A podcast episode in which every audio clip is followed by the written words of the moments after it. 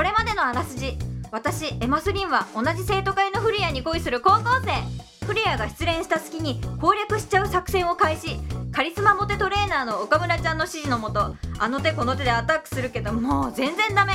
私をおすすめするためにフリアと話し込む岡村ちゃんだったけどむむ？岡村ちゃん？あなたもまさかフリアのこと狙ってる？フリア攻略作戦どうなっちゃうの？っていうテンションとは全然違ったトーンで本編始まります。えますちおおあリサ先輩。ゃん何してんの？いやちょっと。入んないの？いやあのあれです。壁見てて。なんで？まあいいよ。そういや選挙大変だね。え？生徒会の役員選挙。はい。副会長の。はい。ライバル出てきたじゃん？はい？対立候補。ええいやー生徒会役員の立候補で競争選挙になるって珍しいよね。いつも信任投票か定員割れかみたいな感じだったのにまあそれだけみんな生徒会活動に興味が出てきたっていうのはすごくいいことだと思うんだけど。私は急いで選挙管理委員の元を訪ね明日の朝配布するプリントを確認する。その候補者一覧の副会長の欄には確かに私ともう一人の名前が載っていた。副会長の定員は一人。つまりこのどちらかが落選することになる。相手は同学年のおとなしい女子。もし彼女が勝ったら10月からは彼女が生徒会室にいる生活になる。逆に私は行く口実がなくなるわけで生徒会室にいる人と会う機会がなくなるわけで。おおエマス候補者のやつ見た？やばいじゃんライバル。ま落ちんねよあいやそんなこと言われても投票次第だから。俺相手の人あんまり知らないんだけど。2組の子だっけ？うんそんなに行事とかでいろいろやってる人じゃないよね。うん多分。あ生徒総会の時にちょっと喋ってたと思うけど。あー誰だろう。まあでも大丈夫っしょ。いや根拠。だってこういうのって現職っていうか経験者の方が有利なんじゃないの？相手がめっちゃ強敵とかじゃない限り。そうなのかな。あエマスの評判がめっちゃ悪かったら分かんないけど いや失礼な。悪くねえわ多分。いや嘘嘘。てかフリアの方こそ落ちないでよ。いや俺ライバルいないから。ライバルいなくても信任投票で落とされるかもしんないじゃん。いや俺どんだけ人気ねえんだよ。てかマジで受かってね。まあだから頑張るけど。エマスいなくなったら困るかそらうん。うえ？なんで？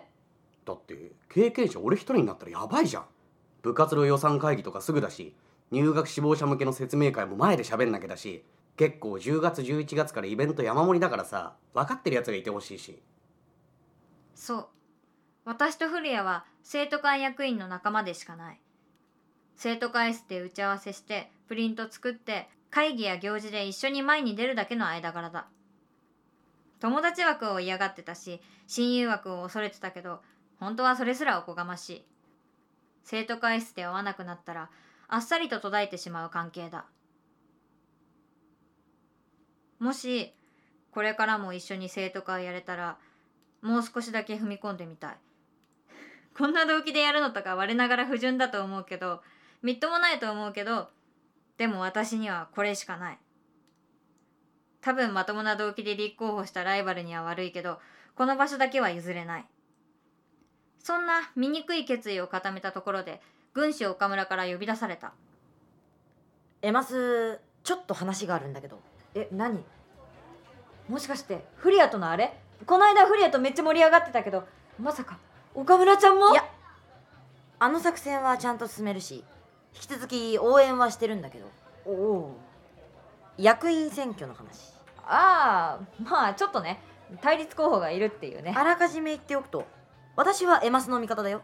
応援してるし絶対エマスに投票する。えあうんありがとう。でも正直あの子と人気で争うのはおすすめしないな。えどういうこと？悪いことは言わない。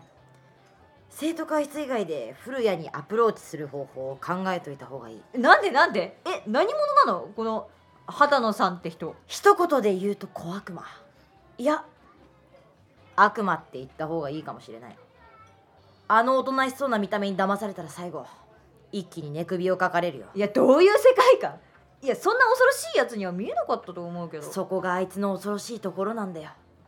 弱者のふりして庇護欲をかきたてその裏で全てを操り望むもの全て手に入れる女。すいません。高校生の話ですよね。選挙って演説とかあるんだよね。だったら男子の票は持ってかれると思っといた方がいい。やべえやつじゃん。やべえやつなんだよ。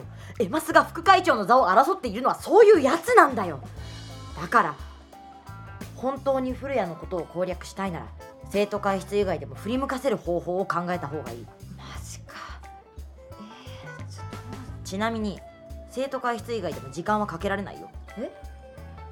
選挙で負けるっていうことはエマスが生徒会室での接点を失うだけじゃないんだよ。あいつが生徒会室で古谷と一緒に仕事するってことなんだよ。うん。え？古谷まで持っていかれる可能性がある。嘘でしょ？いやむしろその可能性は高いと思う。えだって古谷この人全然知らないって言ってたよ。そんなものは理由にならないよ。は？失恋して生徒会のメンバーも変わってよし心機一転頑張ろうってなった時に目の前に奴が現れたら。はあ？エマス！この状況は危険だよ！どうした？どうした？選挙も頑張ってほしい。勝ってほしいとは思うけど。悪いことは言わない。一刻も早く動いた方がいい。いや動くって古谷に思いを伝えた方がいい。え思いを伝える？どうやって？今さら何のきっかけもなく？唐突に？おいおい軍師岡村さんよ。そいつちょっと捨て罰じゃねえか？今までの策はどこ行ったんだい？と頭の中でイチャモンをつける。それにもし今いわゆる告白をしたらダメだった時にどうするのか？役員選挙に受かってもそれからの1年間生徒会室で気まずいままだ。さらに選挙に落ちてたらもう目も当てられない。生徒会室で会わなくなるのが気まずくて距離を取りたい古谷の絶好のチャンスになってしまう。友達枠すら崩壊する。もはや完全消滅だ。絶対今動くの違くない？なんていうのは多分全部言い訳だ。思いを伝えるのが怖い。断られるのが怖いだけだ。でもこのまま選挙に負けて疎遠になるのも耐えられない。耐えられる自信がない。いつ言おう今じゃない。いつ言おう今じゃないを繰り返すうちに選挙の当日演説会の日がやってきた。ありがとうございました。では次に副会長の立候補者2年2組畑野玲奈さんお願いします。とうとう始まってしまった。間近であったライバルは岡村ちゃんの話からは想像もつかないようなおしとやかそうな女の子だった。そりゃ見た目は可愛いけどいろんな男を手玉に取るようなそんな風には見えなかった。しかし彼女が壇上に出た瞬間男子生徒の雰囲気が変わった気がする。少なくともステージに向けられた目の数が増えたのは舞台袖からもはっきりわかる。喋り方こそ拙いけれど応援したい気持ちは湧く。そして何より言っている内容はまっとうだ。私の不純な動機とは比較にならないまっすぐさだ。ステージが眩しくなるほどに自分が恥ずかしくなってくる。こういう人が受かるんだろうな。タイプは全然違うけど少しリサ先輩の姿がダブる。こういう人が好かれるんだろうな。きっと今彼の視線もあの子に注がれてるんだろう。生徒会室で接する頻度とか一緒に仕事をする機会とかそんなものは問題じゃなかったのだ。自分勝手な私ではなくあの子のあの人のこういうところが好きだったのだ。私は絶対に確かめたくない気持ちと裏腹に後ろに並ぶ古谷の顔を覗き込んだ。どうもーレンフリアです。いや違うな。ご列席の皆様。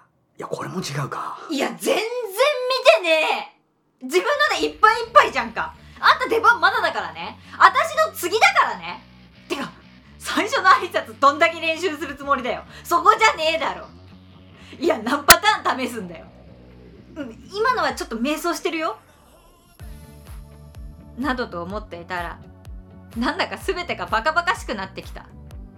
私が何を心配しようとどれだけ不安になろうと古谷は古谷だ。アホで一生懸命で制服フェチででもやるときはやる。古谷蓮でしかない。先のことは関係ない。作戦もあの子も関係ない。私は彼のことが好きだ。やべえ演説とかめっちゃ緊張すんだけど。えま次だけどどうよ？古谷。好あきなんだけど